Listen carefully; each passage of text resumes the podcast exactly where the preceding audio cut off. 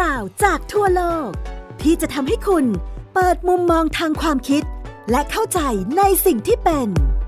เล่ารอบโลก โดยปิติสีแสงนาม สวัสดีครับ คุณผู้ฟังที่รักทุกท่านขอต้อนรับสู่รายการเล่ารอบโลกครับสัปดาห์ที่แล้วผมเล่าเรื่องประวัติศาสตร์ของปากกาไปนะครับ เริ่มต้นตั้งแต่การใช้ขนนกต่อเนื่องยาวนานมาจนถึง เรื่องของการใช้ปากกาที่พัฒนาเป็นปากกาหมึกซึม ปากกาหมึกแห้ง แล้วก็ปากกาหมึกเจลนะครับ ผมเล่าให้คุณผู้ฟังฟังไปนะครับว่าในช่วง 3-4 เดือนที่ผมผ่านมาเนี่ยผมใช้ปากกาไปทั้งหมด 11 ด้ามนะครับ คือจริงๆแล้วคุณผู้ฟังหลายๆท่านอาจจะทราบว่าตอนนี้ผมมาเรียนหนังสืออยู่ที่ประเทศจีน แล้วก็ปัญหาอย่างหนึ่งที่ผม ซึ่งจริงๆ ก็เดินทางมาที่ประเทศจีนบ่อยๆ ก็รู้ตัวล่วงหน้าก่อนที่จะมาเรียนหนังสือว่าปากกาที่ประเทศจีนเนี่ย ส่วนใหญ่ด้วยตัวจีนที่เขาเขียนกันเนี่ยหนึ่งตัวอักษรมันมีเส้นหลายเส้น เพราะฉะนั้นปากกาที่ขายที่ประเทศจีนก็จะมีแต่เฉพาะปากกาที่หัวปากกาปลายเรียวแหลมครับ มีปากกาหัวตั้งแต่ 0.1 0.2 ไปจนถึงหัวที่ใหญ่ที่สุดที่เขาขายกันเนี่ยคือ 0.5 นะครับ ซึ่ง 0.5 เองเนี่ยสำหรับผมผมมองมันยังเขียนไม่มันสะใจ ก็เลยซื้อปากกาเตรียมมาจากประเทศไทยด้วยนะครับปากกาที่ขายที่ประเทศจีนส่วนใหญ่จะเป็นหัวขนาด 0.33 ซึ่ง เส้นบางเกินไปสำหรับผม แล้วก็คุณผู้ฟังก็เขียนมาถามในกล่องข้อความส่วนตัวใน Facebook ในที่ผมแชร์ไปว่า แล้วอาจารย์ซื้อปากกายี่ห้อไหนมาอาจารย์ถึงเขียนหมดไปตั้ง 11 ด้าม 12 ด้ามจริงๆด้ามที่ 12 ในมือนี้ก็กำลังจะหมดนะครับปากกาที่ผมชอบใช้แล้วก็ใช้มาตลอดเลย ก็คือปากกายี่ห้อ Pentel ที่ผมเล่าให้ฟังไปเมื่อตอนที่แล้ว รุ่นที่ผมใช้เนี่ยจะเป็น Pentel รุ่นที่เรียกว่า Inner Gel นะครับ ผมเล่าให้ฟังไปในตอนที่แล้วแล้วแหละว่าปากกาหมึกเจลเนี่ยมันเป็นการแก้ปัญหาของปากกาหมึกแห้งที่หมึกมันข้นเกินไปนะครับ ก็เลยทำให้เส้นมันขาดเวลาเขียนมันไม่ลื่น ในขณะที่ปากกาที่เป็นหมึกซึมก็คือหมึกที่เป็นน้ำเนี่ยปัญหาก็คือมันแห้งช้า เพราะฉะนั้นเพนเทลก็เลยผลิตหมึกเจลขึ้นมา โดยหมึกเจลเนี่ยก็ใช้สารละลายที่สามารถจะละลายหมึกเหมือนหมึกแห้ง แต่ว่ามีความข้น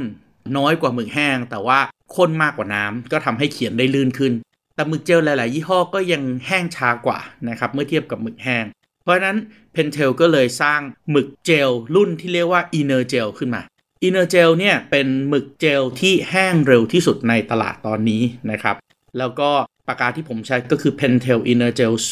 0.7 นะครับ Inner Gel 0.7 ที่ผมใช้เนี่ยจะเป็นรุ่นที่แตกต่างจากทั่ว ๆ ไปครับ ผมจะใช้รุ่นที่ด้ามสีดำฝาปิดสีน้ำเงิน หรือว่าสีม่วงนะครับคำถามก็คือแล้วทำไมผมถึงต้องใช้ปากการุ่นนี้ ถ้าเกิดว่าทุกๆท่านเข้าไปดูในท้องตลาดเนี่ยไปดูในร้านเครื่องเขียน ส่วนใหญ่ปากกาเพนเทลที่เป็น Inner Gel จะเป็นด้ามสีเงินเงินมีทั้งแบบที่เป็นปากกากดหรือคลิกนะครับแล้วก็ปากกามีปลอก ส่วนใหญ่ถ้าเป็นด้ามสีเงินเงินเนี่ยราคาด้ามหนึ่งจะอยู่ที่ประมาณ 45 บาทจนถึง 60 บาทนะครับแล้วก็ จะผลิตจากญี่ปุ่น ไต้หวันแล้วก็ฝรั่งเศส แต่ถ้าเป็นปากกา Pentel Inner Gel 0.7 ที่ด้ามสีดำแล้วปอกปากกาสีน้ำเงินเนี่ยจะเป็นรุ่นที่ผลิตในประเทศอินเดียครับคำถามคือทำไม Pentel ต้องไปผลิตปากกาหมึกเจลรุ่นนี้ที่ประเทศอินเดีย แล้วทำไมผมถึงต้องเจาะจงใช้ปากการุ่นนี้คำตอบก็คืออินเดียเนี่ยเป็นตลาดเครื่องเขียนที่ใหญ่ที่สุดในโลกครับ อินเดียมีประชากร 1.4 พันล้านคนนะครับแล้วก็คนอินเดียเนี่ยเป็นคนชอบเขียนหนังสือครับ แม้แต่คนยากจนที่อ่านหนังสือไม่ออก ก็ยังจะชอบวาดครับ ถึงจะเขียนไม่ได้เป็นภาษา แต่ก็ชอบที่จะวาดชอบสร้างสารรค์งานศิลปะ ตลาดเครื่องเขียนในประเทศอินเดียก็เลยเป็นตลาดที่มีขนาดใหญ่มาก เท่านั้นยังไม่พอครับ อินเดียเองเนี่ยเป็นตลาดที่ยังไม่ค่อยเปิดสู่โลกการค้าเสรีครับ เพราะฉะนั้นกำแพงภาษีศุลกากรของประเทศอินเดียเนี่ย สูงมาก ทั้งนี้เป็นเพราะว่ารัฐบาลอินเดียเองต้องการที่จะปกป้องผู้ประกอบการที่เป็นผู้ประกอบการผลิตเครื่องเขียนภายในตลาดของตัวเอง ให้ยังสามารถที่จะตั้งโรงงานผลิตปากการาคาถูกขายในประเทศอินเดียได้ แล้วก็ไม่โดนแข่งขันจากผู้ผลิตปากกาจากประเทศอื่นๆนะครับกำแพงภาษีที่สูงมากๆเนี่ยก็เลยทำให้เกิดความต้องการที่จะมีการเข้าไปลงทุนในตลาดอินเดีย เพราะฉะนั้นปากกาเจลเนี่ยถ้าเกิดเวลาเราค้าขายกันระหว่างประเทศเนี่ยสินค้าเรียกไม่เหมือนกัน ประเทศไทยเรียกสิ่งนี้ว่าปากกา ประเทศญี่ปุ่นก็มีคำเรียกแบบหนึ่งประเทศจีนก็มีคำเรียกแบบหนึ่งภาษาฮินดีก็มีคำเรียกแบบหนึ่งเวลาทำการค้าระหว่างประเทศเนี่ยสินค้าอะไรก็ตามที่มีการค้าระหว่างประเทศจะต้องถูกแทนที่ด้วยตัวเลขครับ ตัวเลขนี้ถูกกำหนดโดย World Custom Organization หรือว่าองค์การศุลกากรสากล องค์การศุลกากรระหว่างประเทศ World Custom Organization หรือว่า World WCO ซึ่งระบบเนี้ยที่แทนชื่อสินค้าต่างๆ ด้วยตัวเลข เราจะเรียกว่า Harmonization Code หรือว่า HS Code ปากกาหมึกเจลก็จะถูกแทนที่ด้วยตัวเลขครับ ตัวเลข HS Code ของปากกาหมึกเจลคือ 9608.30.99 96 เนี่ยจะเป็นหมวดของสินค้าที่เป็น manufacturing goods ลงมาถึง 08 นะครับ 9608 จะหมายถึง เครื่องเขียน แล้วถ้าเกิดลงมาเป็น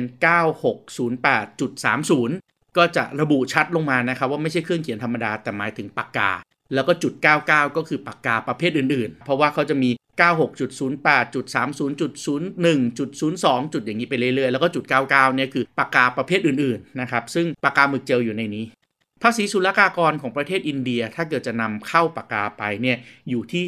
10% แต่ว่าในอินเดียยังมีภาษีพิเศษสำหรับปากกาครับ ที่เรียกว่า CVD Counter Veiling Duty Additional Duties นะครับอินเดียเนี่ยพิจารณาว่าสินค้าเนี่ยได้รับการอุดหนุนจากรัฐบาลประเทศต้นทาง เพราะว่าหลาย ๆ ประเทศเนี่ยใครผลิตเครื่องเขียนให้เด็ก ๆ ใช้เนี่ยรัฐบาลก็มักที่จะให้เงินอุดหนุนเพื่อทำให้สินค้าราคานั้นถูก นั่นก็เลยทำให้ประเทศอินเดียบวกภาษี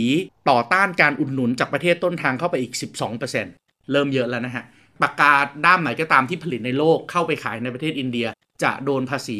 10%ที่เป็นภาษีศุลกากร บวกภาษีต่อต้านเงินอุดหนุนอีก 12%รวมเป็น 22%เท่านั้นยังไม่พอครับในอินเดียถ้าเป็นปากกานำเข้า ยังมีการบวกภาษีสรรพสามิตเข้าไปอีกจากรัฐบาลกลาง 3%รวมเป็น 25%ละเท่านั้นยังไม่พอครับ นอกจากรัฐบาลกลางแล้ว ในแต่ละรัฐจะมีการบวกภาษีสรรพสามิตของรัฐบาลท้องถิ่นเข้าไปอีก 3% รวมเป็น 28%แล้วที่สำคัญคือบางรัฐยังมีการเก็บภาษี counter veiling duties ของแต่ละรัฐอีก 4%โอ้ จาก 28 บวกอีก 4 กลายเป็น 32%เรียกว่า special counter veiling duties เพราะฉะนั้นการนำปากกาเจลหนึ่งด้ามเข้าสู่ประเทศอินเดียเพื่อไปขายในตลาดอินเดียเนี่ยจะเจอกำแพงภาษีสูงถึง 30-32%ทั้งนี้ยังไม่รวมอีกนะครับ เพราะว่าร้านขายเครื่องเขียนหรือว่าร้านค้าในประเทศอินเดียเนี่ย จะต้องเสียภาษีที่ดินให้กับเจ้าของที่ดินซึ่งเป็นรัฐอีก ในหลาย ๆ รัฐก็จะมีสิ่งที่เรียกว่า landing charge อีก 1%รวมเป็น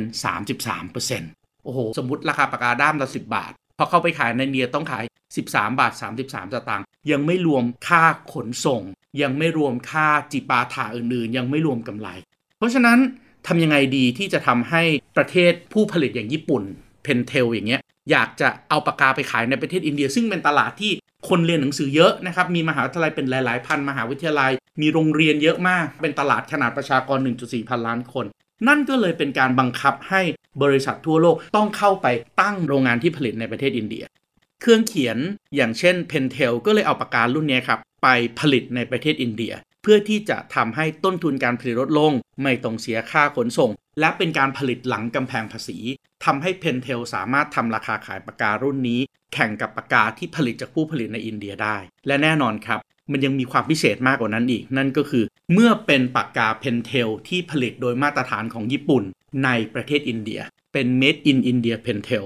การซื้อปากกาด้ามนี้จากประเทศอินเดียเข้ามาในประเทศไทย ก็จะมีสิทธิพิเศษทางภาษี ผ่านข้อตกลงที่เรียกว่าอาเซียนอินเดีย Free Trade Agreement หรือว่าความตกลงการค้าเสรีอาเซียนอินเดีย นั่นก็เลยทำให้เราสามารถซื้อปากการุ่นนี้ได้ในราคาเพียงด้ามละ 19 บาทเท่านั้นครับ ลองนึกภาพดูนะครับว่าปากกาด้ามนี้เนี่ยถ้าเทียบกับปากกาเพนเทลรุ่นที่ผลิตในญี่ปุ่น ผลิตในเกาหลี ผลิตในฝรั่งเศส ด้ามละ 45ถึง60 บาท ปากกาเพนเทลเอเนอร์เจลหมึกแบบเดียวกันหัว 0.7 เหมือนกัน แต่พอผลิตในอินเดียแล้วนำเข้าภายใต้ข้อตกลงการค้าเสรีอาเซียนอินเดีย เราสามารถที่จะซื้อปากกาด้ามนี้ได้ในราคาด้ามละ 19 บาทเท่านั้นครับ เห็นไหมฮะว่าในการใช้ปากกาหนึ่งด้ามเนี่ยถ้าเกิดว่าเราเลือกดีๆ เราจะได้ทั้งคุณภาพที่ดี แล้วเรายังได้เรียนรู้เรื่องเศรษฐศาสตร์อีกคราวที่แล้วผมเล่าให้ฟังถึงประวัติศาสตร์ของปากกา วันนี้ผมเล่าให้ฟังถึงเรื่องของเศรษฐศาสตร์การค้าระหว่างประเทศ ที่อยู่ภายใต้ปากกาหนึ่งด้าม แล้วเท่านั้นยังไม่พอครับ จริง ๆ แล้วถ้าพูดถึงบริษัทในญี่ปุ่น บริษัทอย่าง Pentel ที่เป็นบริษัทผลิตเครื่องเขียนเนี่ยยังไม่ใช่บริษัทผลิตเครื่องเขียนในดวงใจของผม เท่ากับอีกหนึ่งบริษัทครับ บริษัทนี้เป็นบริษัทซึ่งมีอายุยืนมากๆ ในญี่ปุ่นนี่เป็นเรื่องปกติเลยนะครับที่จะมีบริษัทที่อายุยืนเกินกว่า 100 ปี ผมกำลังพูดถึงบริษัทที่ทำธุรกิจเพียงอย่างเดียว ต่อเนื่องยาวนานนะครับคำตอบของบริษัทร้อยปีที่เป็นบริษัทเครื่องเขียนที่ผมอาจจะชื่นชอบเผลอๆอาจจะพอๆกันหรืออาจจะมากกว่าเพนเทลนิดหน่อยนะครับจริงๆ ผมก็มีอยู่ในมือผมด้วย ผมเล่าให้ฟังไปแล้วปกติผมใช้ปากกา 2 ด้าม ด้ามหนึ่งคือปากกาหมึกเจลยี่ห้อเพนเทลที่เมื่อกี้ผมเล่าให้ฟัง ส่วนปากกาอีกด้ามหนึ่งไว้ใช้ในการเซ็นชื่อครับปากกาด้ามนี้ก็คือปากกายี่ห้อแพลตินัมครับปากกายี่ห้อแพลตินัม เริ่มต้นทำธุรกิจในปี 1919 ครับ ปัจจุบันปี 2021 เพราะฉะนั้นบริษัทปากกาแพลตินัมตอนนี้ก็มีอายุ 102 ปีแล้วครับ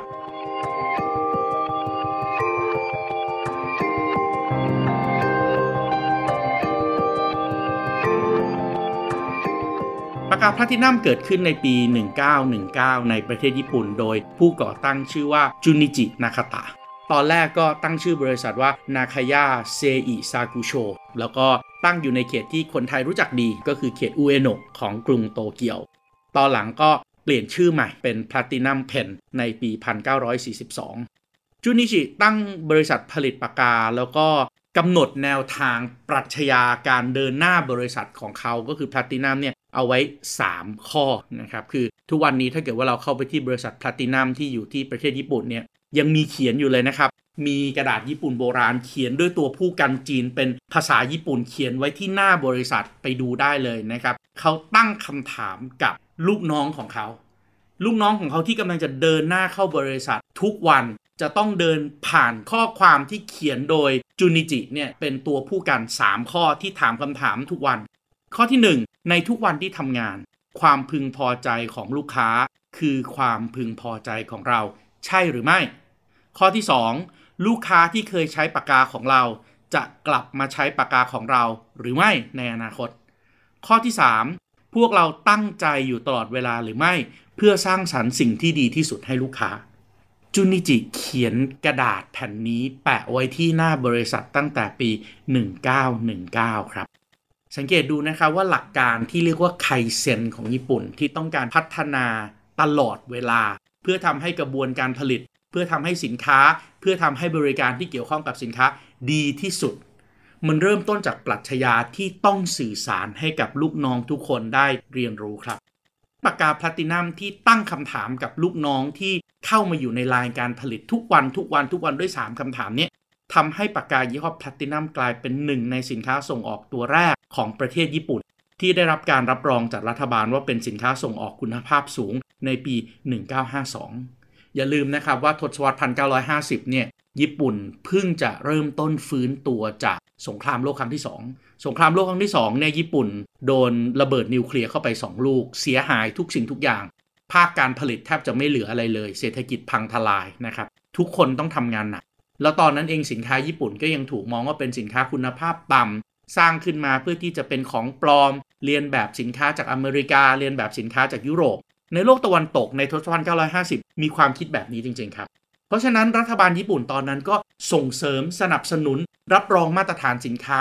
บริษัทไหนผลิตสินค้าคุณภาพดีและส่งออก รัฐบาลญี่ปุ่นก็จะให้การรับรองมีใบรับรองเลยครับ ว่านี่คือสินค้าของญี่ปุ่นที่คุณภาพดี และหนึ่งในสินค้าของญี่ปุ่นที่คุณภาพดีและได้รับการรับรองจากรัฐบาลก็คือปากกายี่ห้อแพลตินัมครับ จูนิจิก็ทำธุรกิจมาเรื่อยๆ จนถึงปี 1968 ผู้นำรุ่นที่ 2 ลูกชายของเขานะครับ ชื่อว่าโตชิโร่นาคาตะก็ขึ้นมาบริหารงาน แล้วพอถึงทศวรรษ1960 เนี่ย ญี่ปุ่นก็ฟื้นตัวอย่างเต็มที่ละ หลายๆ คนเรียกทศวรรษ1960 ของญี่ปุ่นว่าเป็นทศวรรษทองคำ The Golden 60 นะครับ The Golden 60 บริษัทญี่ปุ่นเนี่ยจากที่แพ้ทุกอย่างในปี 1940 พอถึง 1950ทำงานหนัก ถึงแม้จะถูกตราว่าเป็นของปลอมเป็นสินค้าคุณภาพต่ำแต่พอถึง 1960 เวลาผ่านไปแค่ 10 ปี ญี่ปุ่นกลายเป็นเศรษฐกิจที่เติบโตเร็วที่สุด สินค้าญี่ปุ่นเริ่มเป็นสินค้าคุณภาพสูง แน่นอนโตชิโร่ทาคณะตอนนั้นก็เป็นเด็กที่โตมากับธุรกิจของพ่อ ซึ่งตอนนี้ก็ส่งออกไปทั่วโลกแล้ว เพราะฉะนั้นเขาก็เดินทางไปทั่วโลก เดินทางไปท่องเที่ยว แล้วก็ทำให้เขารู้ครับว่าเด็กๆในยุโรปเนี่ยโดยเฉพาะเด็กประถม จะต้องใช้ปากกาหมึกซึมในการเรียนในโรงเรียน เพื่อที่จะหัดคัดลายมือ เพราะการเขียนด้วยปากกาหมึกซึมเนี่ยมันจะทำให้เขียนภาษาได้สวยกว่า แต่ปัญหาก็คือปากกาหมึกซึมเนี่ยมันมีราคาแพงทำให้เด็กๆหลาย ๆ คนในยุโรป ไม่สามารถหาซื้อปากกามาใช้ได้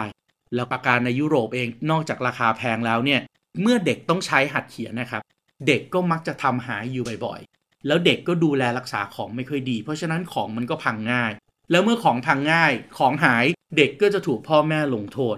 โตชิโร่นาคาตะในวันนั้นลูกชายของแพตินัมที่ไปเรียนอยู่ที่ยุโรปเห็นเรื่องนี้แล้วก็รู้สึกฝังใจมากเลยว่า เออ บริษัทผลิตปากกา แทนที่จะเป็นเครื่องเขียนที่ทำให้เด็กใช้หัดเขียนลายมือได้อย่างสวย กลับกลายเป็นต้นเหตุที่ทำให้เด็กถูกพ่อแม่ลงโทษ เพราะว่าทำของราคาแพงพังหรือว่าทำของราคาแพงหาย เพราะฉะนั้นปรัชญาที่ฝังใจของเขาอยู่วันนั้นน่ะก็เลยทำให้แพลตินัมกลายเป็นบริษัทปากกาหมึกซึมลายแรกของโลกครับที่ทำทุกอย่าง พื่อที่จะลดต้นทุนให้สามารถผลิตปากกาหมึกซึมได้ในราคาที่ถูกที่สุด ทนทานที่สุด และผลิตหมึกซึมให้เขียนลื่นที่สุด เพื่อที่จะทำให้เด็กๆใช้ปากกาได้ แล้วถ้ามันเสีย ถ้าราคามันไม่แพงพ่อแม่ก็คงจะไม่ว่า ถ้ามันหายราคาไม่แพงพ่อแม่ก็คงจะไม่ว่า แต่มันต้องเขียนดีที่สุด นั่นก็เลยทำให้บริษัทพลาตินัมสร้างปากกาหมึกซึมรุ่นที่เรียกว่า p r e p p ครับ เพรพี่เนี่ยออกขายมากลายเป็นปากกาหมึกซึมราคาถูก ทุกวันนี้ก็ยังขายราคานี้อยู่นะครับ ในญี่ปุ่นปากกาเพปพี่ด้ามละ 300 เยนครับ ผลิตในประเทศญี่ปุ่น 300 เยนคิดเป็นเงินไทยก็ไม่ถึง 100 บาทนะครับ 90 บาท ความฝังใจจากเรื่องปากกาแพงของผู้นำรุ่นที่ 2 ของบริษัทพลาตินัมเนี่ยในยุค 1960 ที่ปากกาหมึกซึมมีราคาแพงก็เลยยังคงทำให้ในประเทศญี่ปุ่นเองเนี่ยตลาดปากกาหมึกซึมมันแบ่งออกเป็น 2 ตลาดอย่างชัดเจนครับ ตลาดปากกาหมึกซึมราคาถูกที่แพลตินัมมีผู้เล่นหลักก็คือเพปปี้กับแน่นอนความฝังใจของคนญี่ปุ่นว่า โอ้ยปากกาหมึกซึมมันเป็นของต่างชาติ มันเป็นของราคาแพงถูกต้องไหมครับ เพราะฉะนั้นจนถึงทุกวันนี้ คนญี่ปุ่นเองก็ยังนิยมซื้อปากกาหมึกซึมราคาแพงๆ ให้เป็นของขวัญในวันสำคัญสำคัญด้วยครับ ไม่ว่าจะเป็นของขวัญวันจบการศึกษา ของขวัญวันแต่งงาน ของขวัญวันเริ่มงานใหม่ ของขวัญการเลื่อนตำแหน่ง ปัญหาก็คือการให้ปากกาหมึกซึมราคาแพง แล้วทุกคนก็มีปากกาหมึกซึมให้มาแล้วก็เก็บอยู่ในตู้พอถึงเวลาจะเอาปากกาหมึกซึมออกมาใช้ มันจะเจออีกปัญหาหนึ่งแทนครับพอทุกคนเก็บไว้ในตู้นานจนเกินไปกว่าจะออกมาใช้ หมึกมันก็จะแห้ง หมึกที่ค้างอยู่ในปากกา มันแห้งแล้วกลังอยู่ที่หัวของปากกาทำให้หัวปากกาเสีย เมื่อหัวปากกาเสียก็เขียนไม่ได้ถูกต้องไหมครับแพลตินัมก็เลย พัฒนาปากกา แน่นอนราคาถูกทำจากพลาสติก รุ่นเพรพพี่ให้เด็กใช้สำหรับปากการุ่นแพงๆ ก็เลยต้องมีการทำวิจัยและพัฒนาครับ เพื่อที่จะแก้เพนพอยว่าเอ๊ะทำยังไงให้ปากกาสามารถที่จะเก็บไว้ในตู้ได้เป็นเวลานานเผื่อให้ของขวัญแล้วคนได้รับของขวัญยังไม่ใช้ทันทีทัตินัมก็เลยแก้ปัญหาตรงนี้ครับ โดยการพัฒนาฝาปิดปากกาใหม่ขึ้นมาครับ เขาเรียกฝาปิดปากการุ่นนี้ว่า slip and seal mechanism slip and seal mechanism ไม่ได้แก้ที่ตัวหัวปากกานะครับ เพราะว่าสิ่งที่จะไปปิดเพื่อทำให้ปากกามันไม่หมึกแห้งเนี่ย มันต้องไปแก้ที่ฝาปากกาแทนครับ โดยเขาไปพัฒนาให้ปลายสุดของปลอกปากกา มีสปริงอยู่ด้านในครับ เมื่อสวมปลอกปากกาเข้าไป กลไกสปริงก็จะทำให้หัวปากกาที่ชุ่มหมึกอยู่ในสภาพที่มันกดลงไปในภาวะสูญญากาศครับ เพราะว่าปลายปากกาไปกดสปริง สปริงเนี่ยมันก็ไปดันวาล์วพอมันไปดันวาล์วปุ๊บ อากาศก็จะถูกดันออกไปจากรูที่ปลายปากกาอีกด้านหนึ่งทำให้เกิดสภาวะสูญญากาศขึ้นภายในปลอกปากกา ปรากฏการแอร์ไทหรือว่าปรากฏการสูญญากาศตรงนี้ครับ มันทำให้น้ำหมึกที่ค้างอยู่ในปลายปากกาไม่แห้ง มันไม่แห้งนานขนาดไหน ปกติถ้าท่านใช้ปากกาหมึกซึมท่านจะรู้นะครับว่าปากกาหมึกซึมเนี่ยถ้าไม่ได้เขียนสัก4ี่ห้าวันเนี่ยบางที ท่านต้องเอาไปจุ่มน้ำอุ่นถูกต้องไหมครับ มันถึงจะสามารถทำให้ไอ้หมึกที่แห้งๆเนี่ยมันละลายแล้วเขียนต่อได้ แต่ปากกาที่ใช้เทคโนโลยี slip and seal mechanism ของ Platinum เขาการันตีครับว่าถ้าคุณใช้หมึกของเขา แล้วเสียบหัวปากกาให้แน่นเนี่ยสามารถที่จะทำให้หัวหมึกยังคงชุ่มชื้นและไม่แห้งกลางได้ 24 เดือนครับ 2 ปี ตั้งแต่ทศวรรษ960 ครับ บริษัทแพลตินัมสร้างนวัตกรรมนี้ และจดทะเบียนทรัพย์สินทางปัญญา กลายเป็นหนึ่งในงานวิจัยชิ้นสำคัญ แล้วก็เป็นเอกลักษณ์ของบริษัทแพลตินัมที่สามารถทำให้หมึกในปากกาหมึกซึมไม่แห้งได้ยาวนานถึง 2 ปี แล้วก็ทำให้แพลตินัมกลายเป็นหนึ่งในบริษัทปากกาที่มีนวัตกรรมแล้วก็ขายดีมาก ๆ ในประเทศญี่ปุ่นนะครับ คุณกำลังฟัง เล่ารอบโลก โดย ปิติสีแสงนาม ทางไทย PBS Podcast เท่านั้นยังไม่พอ เมื่อกี้ผมพูดถึงปากการุ่นแพงกับรุ่นถูกไปแล้ว ปากกาแพลตินัมยังมีอีกรุ่นหนึ่ง ซึ่งเป็นรุ่นที่ผมชอบมากที่สุด ปากการุ่นนี้ชื่อว่า Brazier จริง ๆ แล้วเขาตั้งชื่อ Platinum Plaisir นะครับ Platinum Plaisir นี่ก็เป็นภาษาฝรั่งเศส มาจากคำในภาษาอังกฤษกับภาษาฝรั่งเศสที่แปลว่าความพึงพอใจ ภาษาอังกฤษก็ pleasure ภาษาฝรั่งเศสก็ plaisir Platinum Plaisir เป็นรุ่นที่เขาบอกว่าเป็นบริษัทที่ผลิตปากกาที่ราคาถูก แต่ทำยังไงที่จะสามารถเขียนเส้นเล็กๆสำหรับตัวเขียนที่เป็นตัวอักษรของญี่ปุ่น ตัวอักษรของจีนได้ ในขณะที่ปากกาหมึกเจลผมชอบหัวใหญ่ แต่พอปากกาหมึกซึมผมกลับชอบหัวเล็ก เพราะว่าถ้าเขียนลายเซ็นด้วยหัวใหญ่เกินไปเนี่ยบางทีในช่องว่างเล็ก ๆ มันเขียนหรือว่าบนกระดาษที่มันไม่ได้เป็นคุณภาพดีนะเส้นมันจะแผ่ครับ ผมก็เลยชอบปากกาหมึกซึมหัวเล็ก ๆ แต่ปากกาหมึกซึมหัวเล็ก ๆ ก็จะมีปัญหาอีกว่าเขียนแล้วหมึกมันไม่ลื่น เพราะฉะนั้นไอ้เพลเชียร์หรือว่าปากกาเพลเชอร์ของบริษัทแพลตินัมเนี่ยมันก็ต้องมาแก้ปัญหานี้ได้ครับ ผมถึงยอมใช้ถูกต้องไหมครับ หัวปากกาขนาด 0.3มิลลิเมตรของปากกาหมึกซึมเนี่ยปกติมันถือเป็นหัวปากกาที่เล็กเกินไปสำหรับปากกาหมึกซึมนะฮะ ถ้าเกิดว่าท่านไหนใช้ปากกาหมึกซึม ยี่ห้อลามี่เนี่ยท่านจะสังเกตดูลามี่รุ่นที่ทุกคนชอบใช้มากที่สุดเขาเรียกว่าเบอร์ F F ย่อมาจากไฟล์ไฟล์เนี่ยความกว้างของปลายปากกาจะอยู่ที่ 0.6 ขนาดเล็กของลามี่เอง EF นะครับ extra fine ยังอยู่ที่ประมาณ 0.4 ถึง 0.5 นะครับ แต่ของแพลตินัมเนี่ยสามารถทำหัวปากกาหมึกซึมที่ 0.3มิลิเมตรขึ้นมาได้ เล็กมาก แต่ทำยังไงให้เขียนลื่นเขียนไม่ขาดตอนล่ะ เขาก็เลยต้องไปเอาวัตถุใหม่ขึ้นมาครับ เขาผลิตหัวปากกาหรือว่า nib ด้วยอลูมิเนียมเคลือบสีแบบ anodize แล้วในหลอดหมึกเนี่ยเขาใส่ลูกปืนลงไปครับ การใส่ลูกปืนลงไปในหลอดหมึกเนี่ย เวลาเราเขียนไปเรื่อยๆ ลูกปืนที่อยู่ในหลอดหมึก มันก็จะเด้งไปเด้งมาอยู่ในหลอดหมึกถูกต้องไหมครับ เมื่อลูกปืนเด้งไปเด้งมาอยู่ในหลอดหมึก ก็ทำให้หมึกเนี่ยมันถูกคนถูกกวนอยู่ตลอดเวลา เมื่อหมึกมันถูกคนถูกกวนอยู่ตลอดเวลาหมึกมันก็ไม่ตกตะกอนเนี่ยครับ เมื่อหมึกมันไม่ตกตะกอนมันก็ไม่มาค้างทำให้ปลายปากกาที่มีรูเล็กๆ ขนาด 0.3มิลลิเมตรมันตัน เห็นไหมฮะ นอกจากแก้ปัญหาที่ฝาแล้ว ยังไปแก้ปัญหาที่กระเป๋อหมึก เพื่อทำให้สามารถที่จะเขียนได้ลื่นที่สุดด้วย และที่ผมเล่าให้ฟังเนี่ยปากกายี่ห้อ Platinum รุ่น p l a c i e r เนี่ยเอาเข้าจริงหลาย ๆ ท่านอาจจะมองโอ้โหปากกาที่มีนวัตกรรมขนาดนี้ หัวเป็นแบบ slip and seal ในตลับหมึกยังมีลูกปืนที่คอยกวนไม่ทำให้หมึกมันตันอีก ต้องแพงแน่ ๆ เลย อย่างที่บอกครับ ปรัชญาของผู้นำรุ่นที่ 2 ของแพลตินัมคือต้องขายยังไงก็ได้ให้มันไม่แพง เพราะฉะนั้นปากการุ่นนี้เพลเชียร์ราคาด้ามละ 1,000 เยนครับ คิดเป็นเงินไทยก็ประมาณ 300 บาท ถ้าท่านไปร้านเครื่องเขียนในญี่ปุ่นเนี่ยปากการุ่นนี้ก็จะเป็นรุ่นที่ขายดีมากๆ แล้วท่านั้นยังไม่พอครับ ถ้าอยากที่จะขายให้มันได้ดีมากกว่านั้น คุณรู้ไหมฮะว่าเขาต้องทำยังไง วิธีการตอนนี้ก็คือ เขาบอกว่า เอ๊ถ้าอยากให้ลูกค้าซื้อปากกาแล้วของของเขาเขียนได้ตั้ง 2 ปีหมึกก็ไม่แห้ง แล้วลูกค้าจะซื้อปากกาด้ามใหม่เหรอทำราคาถูก แต่ถ้าเกิดว่าลูกค้าเขียนดี แต่ว่าไม่ซื้อปากกาใหม่ บริษัทก็ขายปากกาใหม่ไม่ออกสิ เพราะฉะนั้นตอนนี้ปากการุ่นนี้เขาก็จะมีการสร้างกิมมิคขึ้นมาครับ นั่นก็คือเขาจะออกสี limited edition ครับ ทุกๆ ปีก็จะมีออกสีพิเศษที่เป็นสีเฉพาะของปีนั้นๆ ออกมาเพิ่ม ทำให้ลูกค้าที่เป็นอย่างผมหลงไหลการซื้อปากกา ก็จะเดินเข้าไปในบริษัท เดินเข้าไปในร้านขายปากกา แล้วก็คอยมองหาครับว่าสีที่เป็นสี limited edition ของปีนี้คืออะไร แต่ว่าระยะหลังพัฒนาไปมากกว่านั้นอีกครับ ปัจจุบันนี้พลาตินัมสิ่งที่เกิดขึ้นก็คือ เอลูกค้าอยากได้ปากกาสีสวยๆ แต่ว่า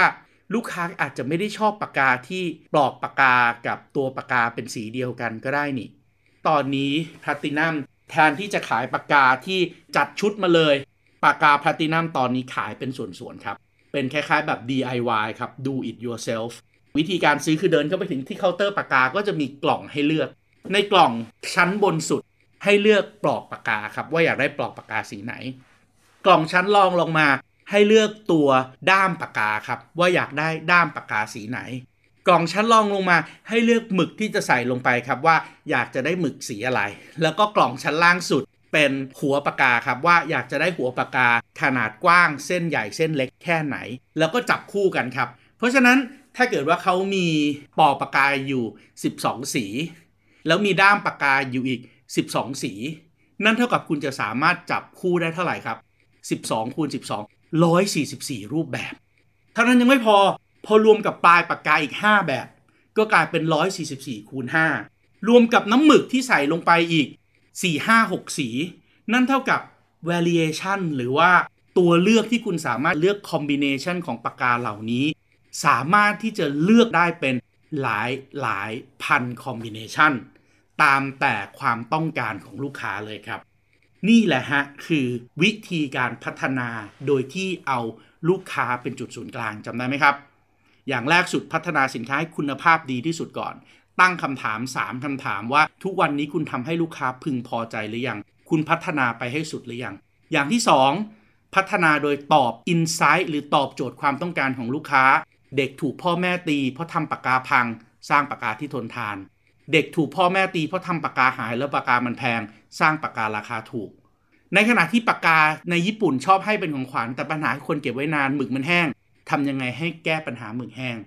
หมึกซึมมีปัญหาว่าหัวมันใหญ่ เขียนตัวอักษรที่มันเป็นเส้นเยอะๆยากทำยังไงให้หัวเรียวเล็ก แต่เส้นไม่ขาด ใส่อะไรสักอย่างหนึ่งเข้าไปในหมึกที่ทำให้หมึกไม่ตกตะกอนลูกค้าเบื่อแล้วทำยังไงซื้อแล้วไม่ยอมเปลี่ยนออกรุ่น limited edition เท่านั้นยังไม่พอลูกค้าบางคนชอบความแตกต่าง ชอบให้มันมีลักษณะที่เป็นของของตัวเองทำยังไง ก็สร้าง variation เนี่ยครับให้เลือกฝาได้ให้เลือกตัวปลอกได้ ให้เลือกทุกอย่างได้ แล้วจัดชุดออกมาเป็นสีที่ลูกค้าชอบ และร้านประกันในญี่ปุ่นยังเพิ่มบริการหลังการขายเข้าไป ในแต่ละร้านขายปลีกเพิ่มเติมอีกด้วยครับ นั่นก็คือการสลักชื่อที่ด้ามปากกา เพราะนั้นคุณกำลังจะได้ปากกาที่ออกแบบโดยตัวคุณเอง